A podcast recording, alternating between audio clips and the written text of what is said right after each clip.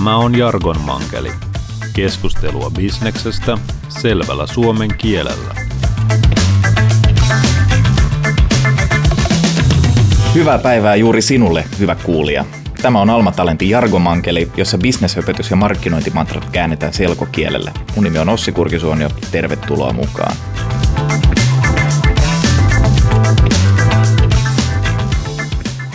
Tänään käydään läpi, mitä sisältöstrategia ja asiakaslähtöisyys oikeasti tarkoittavat ja voiko niillä oikeasti saada kasvua aikaiseksi. Paikalla on digitoimisto Valorian perustaja Kati Keronen, joka on asialla sen verran vihkiytynyt, että kirjoitti asiasta kirjan. Hienoa, kun pääsit tulemaan. Kiitos. Kiva olla täällä ja kirjahan on jo toinen järjestyksessä samasta aiheesta. No niin. Mutta nyt en oikeastaan tarvitse edes tuottajaa tähän sanomaan, että Jargo Mankeli on pyörähtänyt jo kaksi kertaa, kun esiin nousi sanat sisältöstrategia ja asiakaslähtöisyys. Mitä ihmettä tämä oikein tarkoittaa? No se tarkoittaa käytännössä sitä, että, että lähdetään rakentamaan viestintää ja markkinointia liiketoiminnan strategian lähtökohdista ja asiakaslähtöisesti, eli puhumalla asiakkaalle niistä asioista, mistä ne on kiinnostuneita, ei siitä, mitä meillä on itsellä tarjolla tai miten me ollaan organisoiduttu. Mutta eikö tämä ole niin kuin ihan itsestäänselvyyksiä, että asiakaslähtöisyys on niin kuin kaiken liiketoiminnan pitäisi olla jollakin tavalla asiakaslähtöistä. Että miten tämä on suomalaisille niin tolkuttoman vaikeaa, että tästä pitää niin kuin ihan kirjoja kirjoittaa? No se on hyvä kysymys ja tota, mä näen sen kyllä niin, että kun sen verran seuraan kansainvälistä keskustelua, niin se on yhtä lailla hankalaa Keski-Euroopassa kuin se on hankalaa Amerikassa, vaikka luullaan, että siellä on kaikki, kaikki hienosti. Ja sitten myös Suomessa, missä me on totuttu puhumaan ehkä enemmän itsestämme ja nimenomaan sitten meidän osaamisesta korkeasta teknologiasta ja siitä, mitä se mahdollistaa. Ei ehkä, tai ei ehkä edes se mahdollistamista, vaan se, mitä se on, minkälaista se teknologia on, mihin se perustuu ja miten me ollaan kehitetty ja kuinka kauan me ollaan kehitetty ja missä me ollaan hyviä ja sen kääntäminen sitten asiakkaan kielelle, että mitä se asiakkaalle mahdollistaa tulevaisuudessa liiketoiminnan näkökulmasta tai minkälaista iloa tai hyötyä se voi synnyttää, niin se on yllättävän haastavaa. Että sitä tarvitaan kirjoja ja sille myös minä elän konsulttina, että, kyllä sitä paljon tarvitaan. No, mä olin oikeastaan just kysymässäkin sitä, että, että, tota, kun puhut näin hienosti, että, että mitä tulevaisuus tuo tullessaan, mutta että mitä ihmettä se konkreettisesti tarkoittaa. Että, että niin kun, ja sanotaan nyt, että ehkä tässä niin kuin asiakaslähtöisyyden kannalta, niin, niin, niin tota, mitä, niin kuin, millä ihmeen evällä sitten, että näitä pitäisi saada tuotua ihmisille esiin, että, että, tota, että mitä, mä oon edelleenkin vähän häkeltynyt, että miten tämä on niin vaikeaa. No se on vaikeaa osittain sen takia, että me ei tunneta meidän asiakkaita riittävällä tasolla että monessa suomalaisessa yrityksessä ei ole koskaan sitä asiakaspäädyn kuuntelua ja kyselyä ja keskustelua sillä tavalla käyty, että se siirtyisi myös markkinointia ja viestintään. Hmm. Että, että kyllähän niin kuin asiakasrajapinnassa toimivat asiakaspalvelijat tai myyntihenkilöt tai projektipäälliköt ja muut, niin asiakkaan tarpeet hyvin tunnistaa mutta se, että se ei välttämättä siirry markkinointiin se hiljainen tieto sieltä kokonaisuudesta, eikä pystytä tuomaan niitä tarinoita sit sinne kokonaisuuteen. Et kysytään asiakkaalta, on se keskeisin neuvo, mitä, mitä yleensä tehdään ja mitä yleensä niin kun on sit asiakkaat oivaltaneet tosi paljon uusia asioita itsestään ja siitä, mikä arvo heillä asiakkaalle on, kun heiltä kysytään sitä. Joo. No tämä kuulostaa niin kuin ihan järkeenkäypältä hommalta, mutta et niin kuin, miten tämä sitten oikeasti kääntyy konkreettiseksi tekemiseksi? No se kääntyy esimerkiksi sillä tavalla, että jos otan esimerkin tuommoinen pienehkö kone, konevalmistaja, joka, jonka markkina on koko maailma, niin siellä ollaan lähdetty, aikaisemmin he puhuvat siitä, että mikä heidän koneiden vääntö on ja paljonko ne kuluttaa dieseliä ja tavallaan sitä koneen niin kuin faktaa. Ja tänä päivänä puhutaan paljon enemmän siitä, että millä tavalla voidaan sen koneen avulla esimerkiksi mahdollistaa se asiakkaan esimerkiksi kaatopaikan pidempi elinkaari ja sitten minkälaisia asioita siihen liittyy. Esimerkiksi sitten taas mitä heidän koneistonsa niin vahvistaa. Eli sen, että puhutaan väännöstä ja sitten koneesta ja sitten meidän tekemistä, niin puhutaan sitten asiakkaan ympäristöstä, eli sitten kaatopaikasta ja sen prosesseista ja sitä, että miten niin kuin sitä, sitä, miten asiakas voi tehdä mm. välttääkseen hänelle tutut ongelmat ja te- tehdäkseen asioita paremmin. Mm. No kun sä otit heti esiin tämmöisen niin konepajayrityksen, niin onko tämä nyt oikeasti enemmän ongelma tuolla B2B-maailmassa kuin, kuin sitten taas kuluttajabisneksessä? No sanotaanko näin, että mun kokemus, miksi mä puhun B2Bstä, niin on se, että mun kokemus tulee sieltä. Että mä oon niin käytännössä pyörinyt siellä 20 vuotta B2B maailmassa ja käytännössä, tai pääsääntöisesti eniten heidän kanssaan töitä, niin mun esimerkki tuo sen takia sieltä. Mutta että kyllähän jos me ajatellaan isoja vaikka Hartwallia tai jotain muuta, muuta vastaavaa, niin heidän bisnesen perustus asiakastarpeen ymmärtämiselle ja sille, että, niin kun, että minkälaisia tuotteita markkinointi ja viestintä muotoilee tuotteita ja tava yhdessä tuotekehityksen ja myynnin ja näiden kanssa. Siis me, mulla oli heidän kanssa tekemistä, mutta että mm. tämä on kuulupuheisiin perustuvaa tietoa, niin kuin tämä, mutta että, että käytännössä kuluttajapuolella ollaan varmasti paljon pidemmällä, mutta kyllä mä näen sielläkin semmoisia semmoisia asioita, mitä, mitkä niin kuvastaa sitä, että se kulttuuri ei ihan kaikkialla ole vielä Joo. Niin kuin mennyt läpi asti. Joo. Mutta että kuitenkin vaikuttaa vähän hassulta, että usein sanotaan tietysti, että myynti ja markkinointi on vain sama kolikon kaksi eri puolta. Ja nehän on ne myyjät, varsinkin jos puhutaan tämmöisestä niin kuin B2B-maailmasta, niin myyjät on usein ne, jotka on eläjä siinä rajapinnassa myös, niin miksei se sitten käänny tämmöiseksi niin kuin markkinoinniksi, tämmöiseksi, öö, mitä nyt sanotaan, jo niin kuin palvelullastamiseksi jo vähän, että, että, tota, että nähdään se, että mitä tämä kone tekee muutakin kuin vaan, että siinä on todella kova vääntömomentti. No mä itse koen sen sillä tavalla, että, että vaikka se tuntuu itsestään selvältä, mutta että kun tavallaan se asiakaslähtöisyys ja sitten puhutaan mm. sitä asiakkaan maailmasta, mutta se ei jotenkin niin kuin, itse kun mä, jos mä peilaan omaan taustaani, niin mä oon opiskellut aimo-pätkät, pedagogiikkaa, kasvatustieteitä, psykologiaa, tavallaan niin kuin montakin asiaa, mikä auttaa ajattelemaan nimenomaan sitä, että miten minä oivallutan ja opastan sitä asiakasta, tai eli vaikka opiskelijaa tai hmm. kuka se siellä vastassa onkin. Ja taas että niin kuin ei myyntikoulutuksessa välttämättä sellaisia käydä niin kuin läpitte. Eihän se ole, eihän pedagogi... No pitäisi? No miksi ei? Siis minusta on ihan hyvä niin näkökulma, että pannaan my- myyjätkin pedagogiikkakouluun opiskelemaan. Mutta ihan, ihan hyvä kysymys. Joo. No sitten tämä toinen osapuoli on tämä sisältöstrategia, joka sekin niin kuin vaikuttaa niin äkkiseltä että todella pessimistiselle ihmiselle, niin tämmöiselle humpuukille, että mitä ihmettä on sisältöstrategia. Ja jos tämä, te, tämä kirja, niin, niin, niin tota, keskeisiä argumentteja siellä on, että, että tämä jotenkin niin kuin ryydittäisi ja ryhdittäisi tämän niin kuin tämmöisen tekemistä, tämmöinen sisältöstrategia, että sieltä tunnistetaan omia vahvuuksia, erottaudutaan muista tarinallistamalla oma tekeminen, sitten tulee just tämä asiakaslähtöisyys ja, ja sitten tästä koko, kokonaisuudesta niin tulee tulosta eli myyntiä. Mutta niin tämä on aika paljon luvattu. Niin, niin, niin tota, mistä, onko näille lupauksille mitään katetta ja mitä tämä sisältöstrategia sun mielestä oikeasti tarkoittaa? No lupauksille on paljonkin katetta, kyllä. Esimerkkejä voin, voin kertoa sitä, mitä on, on niin tapahtunut asiakasrajapinnassa. Ja ne ensimmäiset, ajat, ensimmäiset tulokset on aina sitä niin sisäistä innostusta ja ymmärrystä ja myynnin ja markkinoinnin tai myynnin, markkinoinnin, tuotekehityksen, johdon, asiakaspalvelun semmoista keskeistä, keskinäistä niin kuin voimien yhdistämistä. Että tajutaan, että me ollaan asiakasta varten täällä olemassa, eikä sitä meidän omaa tulosyksikköä tai niitä omia bonuksia varten. Totta kai nekin jokaisen kupissa painaa, että, että paljonko nyt tulee kauppa ja paljonko saa siitä bonuksia tai meneekö leasing-auto, jos ei, jos ei niin kuin asiat hoituukin muulla keinoin kuin ehkä niin kuin aikaisemmin. Mutta että se on se ensimmäinen tulos, mitä on niin kuin todistanut kymmenissä organisaatioissa.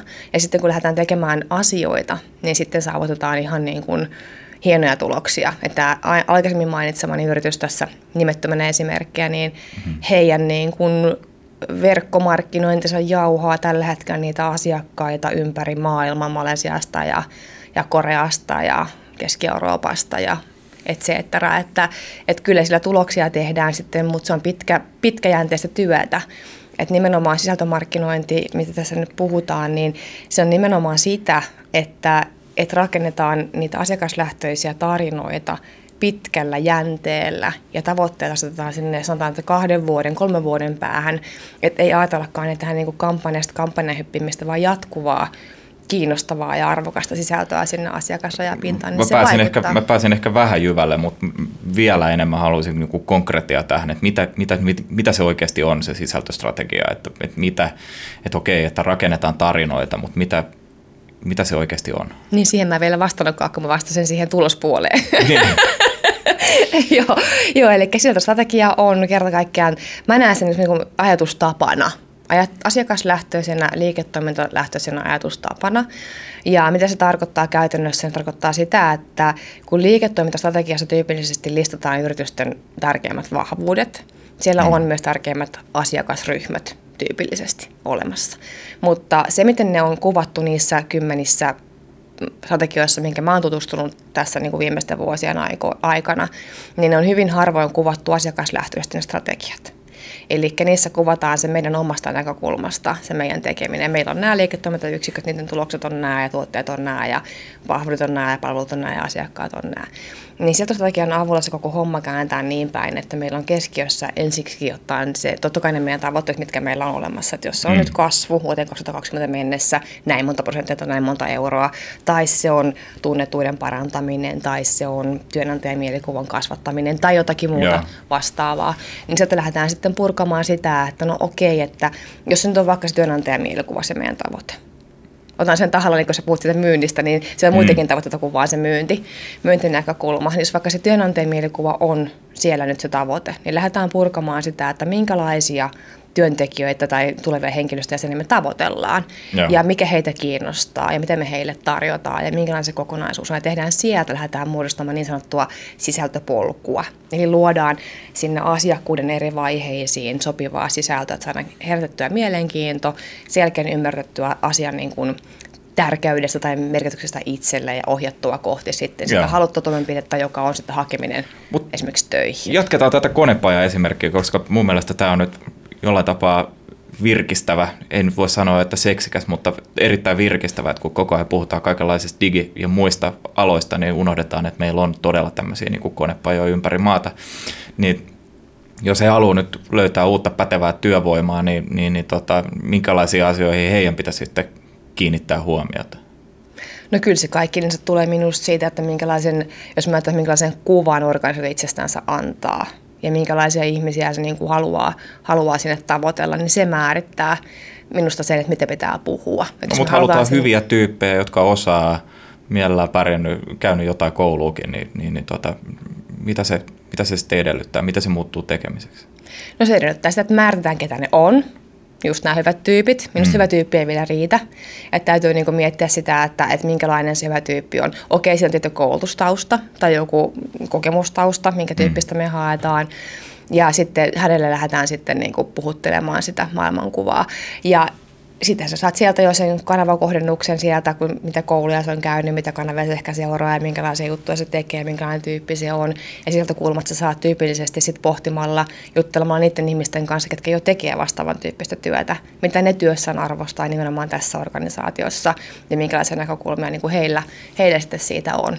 Ja tyypillinen esimerkki siitä on tehdä tämmöisiä työntekijätarinoita tai henkilöstötarinoita, että kerrotaan, kerrotaan juttua ja tehdään niin kuin tarinoita, mutta myös sit se, että sehän ilmoitus, eli tavallaan se viimeinen hetki, kun tarvitsisi lähteä se, tekemään vaikka se hakemus tai soittamaan, niin. mua kiinnostaa, niin sen pitää olla hyvä.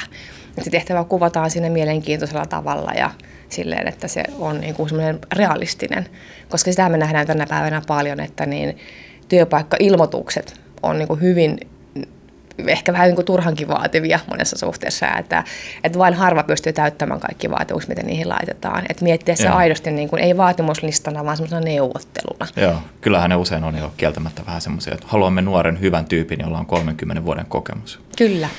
Tässä on Sellaisen hyvä, minäkin haluan. Joo, tässä on hyvä ottaa pieni breikki ja, ja tullaan kohta takaisin. Otetaan kaupallisia tiedotteita väliin. Kiitos.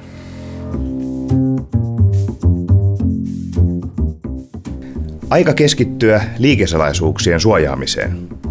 Liikesalaisuuspäivänä 22. toukokuuta paneudutaan uuden liikesalaisuuslain tarjoamiin keinoihin. Käydään läpi salassapitosopimuksien sudenkuoppia sekä kyberrikollisuuteen varautumista.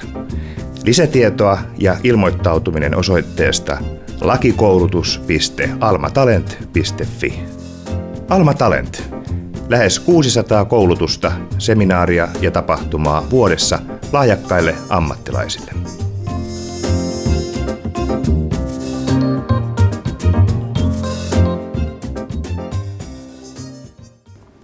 Joo, tervetuloa takaisin. Äsken tosiaan käytiin läpi sisältöstrategiaa asiakaslähtöisyyttä ja erityisesti siitä, että mitä ihmettä nyt oikeasti tarkoittaa.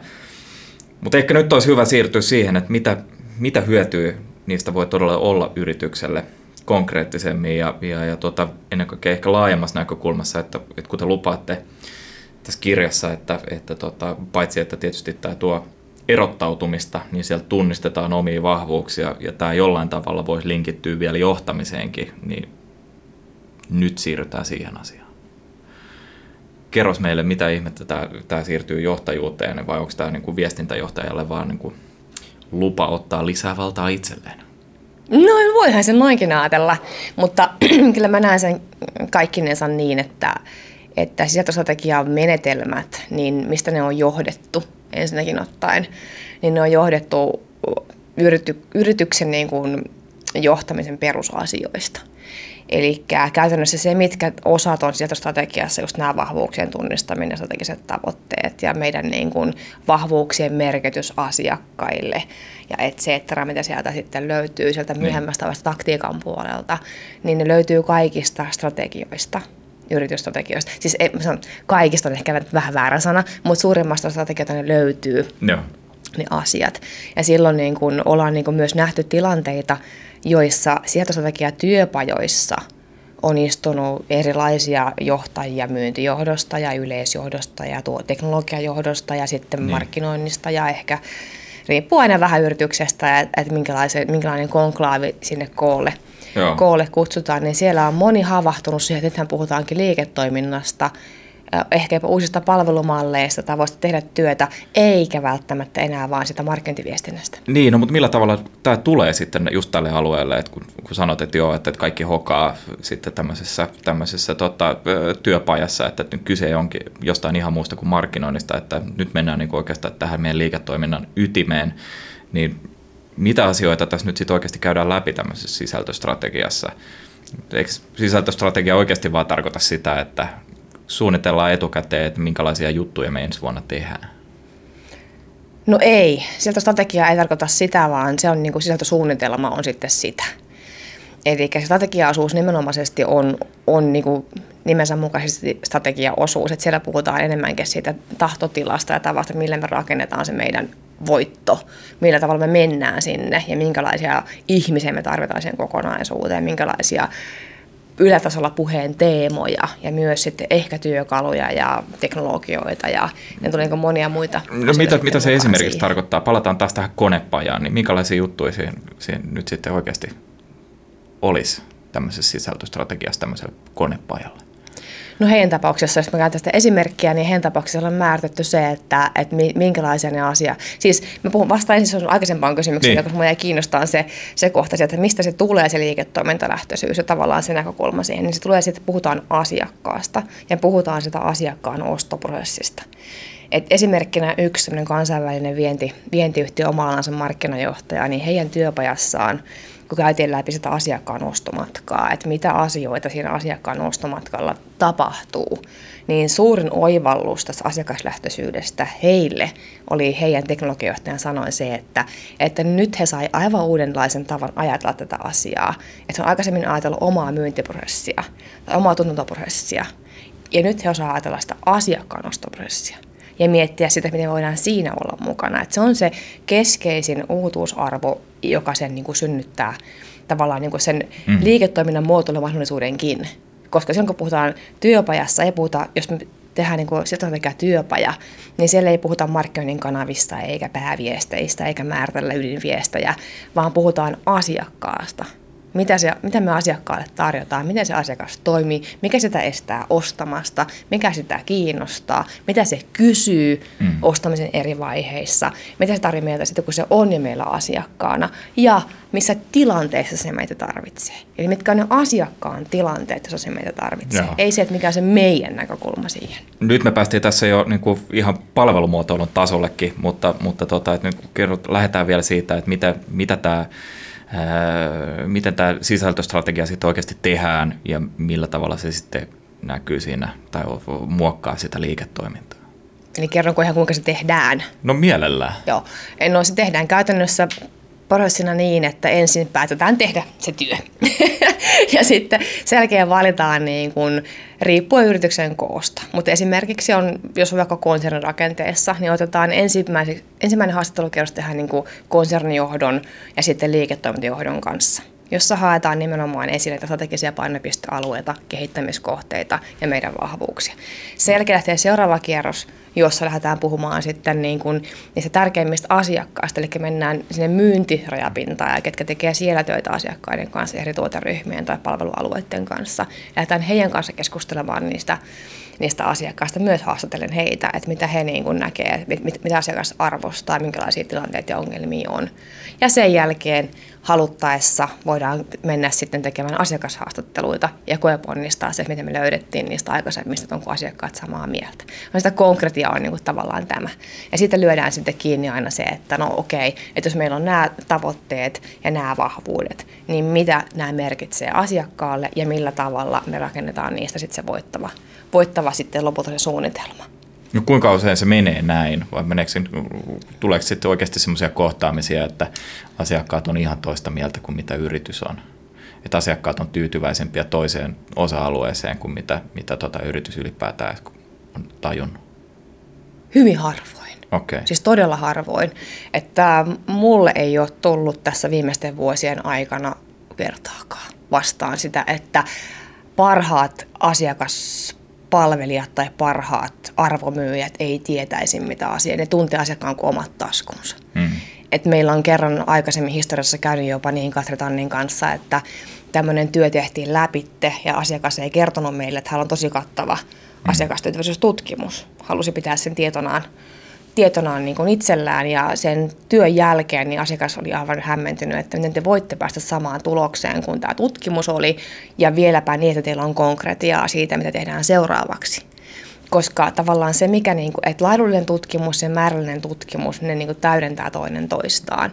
Sä oot isoja massoja, sä tarvitset sitä laadullista tai määrällistä dataa siitä asiakaskyselyä tai mm. jotakin muuta, muuta vastaavaa ja sillä voidaan niin kuin totta kai kvalifioida sitä. Mutta mä väitän, ja kaikissa koulutuksissa ja seminaarissa ja tapaamisissa on aina asiakkaat, että se muutos lähtee sisältä päin. Että asiakkaalta meidän on turha lähteä kysymään ennen kuin meillä on väittämättä koetella. Mm. Että jos me kysytään ihan yleisiä, mitä kuuluu tai mitä, mistä, mikä sua kiinnostaa kysymyksiä, niin, niin ei se auta ketään, vaan täytyy rakentaa sille kontekstille kysymyksiä. Mutta nyt mun on pakko kysyä, että kun teillä oli kerran tämmöinen keissi, missä, missä tota, teidän tutkimuksen, niin kuin tämän prosessin kun käytiin läpi, niin lopputulos oli se, mikä oikeasti jo tiedettiin, mikä oli saatu tämän kyselyn kautta. Paitsi että se ei ollut, koska se toi siihen paljon sitä uutta konkretiaa, mitä se data no, mitä ei uutta tuo. se toi? No just sitä, että millä tavalla voidaan lähteä tekemään niitä asioita. Ihan aitoja viestin kärkiä, blogipostauksen sisältö sitten lopulta siellä niin loppuvaiheessa. Että saatiin semmoinen, heille semmoinen suunnitelma sitten sieltä tehtyä myöhemmässä vaiheessa. Joo. No millä tavalla se muokkaa sitten tätä liiketoimintaa tämmöisessä yrityksessä, kun tässäkin nyt sitten löydettiin uusia keinoja uuteen tekemiseen? Niin... No siis on tapauksia, missä avattu uutta liiketoimintaa oivallusten pohjalta, mitä sieltä no, on syntynyt ja löytynyt. Niin, okay. kerro esimerkki. No mä en niistä esimerkkejä voi kertoa, koska ne, mä ne ei niinku, niin mä, mulla ei lupaa niistä kertoa Joo. julkisesti, mutta tiedän, että on syntynyt ihan kokonaan uudenlaisia tapoja tehdä asioita, millä lähdetään niinku viemään niitä mutta en mä voi kertoa asiakkaiden niin no, mutta tämmöisen niin kuin leikisti, hypoteettisesti, mitä, mitä olisi voinut tapahtua? Mitä olisi voinut tapahtua? Mm. No siltä voi olla kokonaan uudenlaisia tapoja tehdä ihan sitä perustyötä. Esimerkiksi sen tyyppinen ajattelu, että yhä asiakkaan kanssa käytiin läpi sitä, että, että miten niin kuin heillä on, esimerkiksi voidaan ajatella sellaista skenaarioita, että on kahden tyyppisiä asiakkaita, mm. joista toiset asiakkaat on hyvinkin niin kuin itsepalvelu orientoituneita ja toiset taas hyvinkin semmoisia niin kuin vaatii vahvaa konsultatiivista läsnäoloa siellä asiakkaan Anteeksi, arjessa. mitä läsnäoloa? Vahvaa asiakkaan auttamista siellä arjessa. Joo.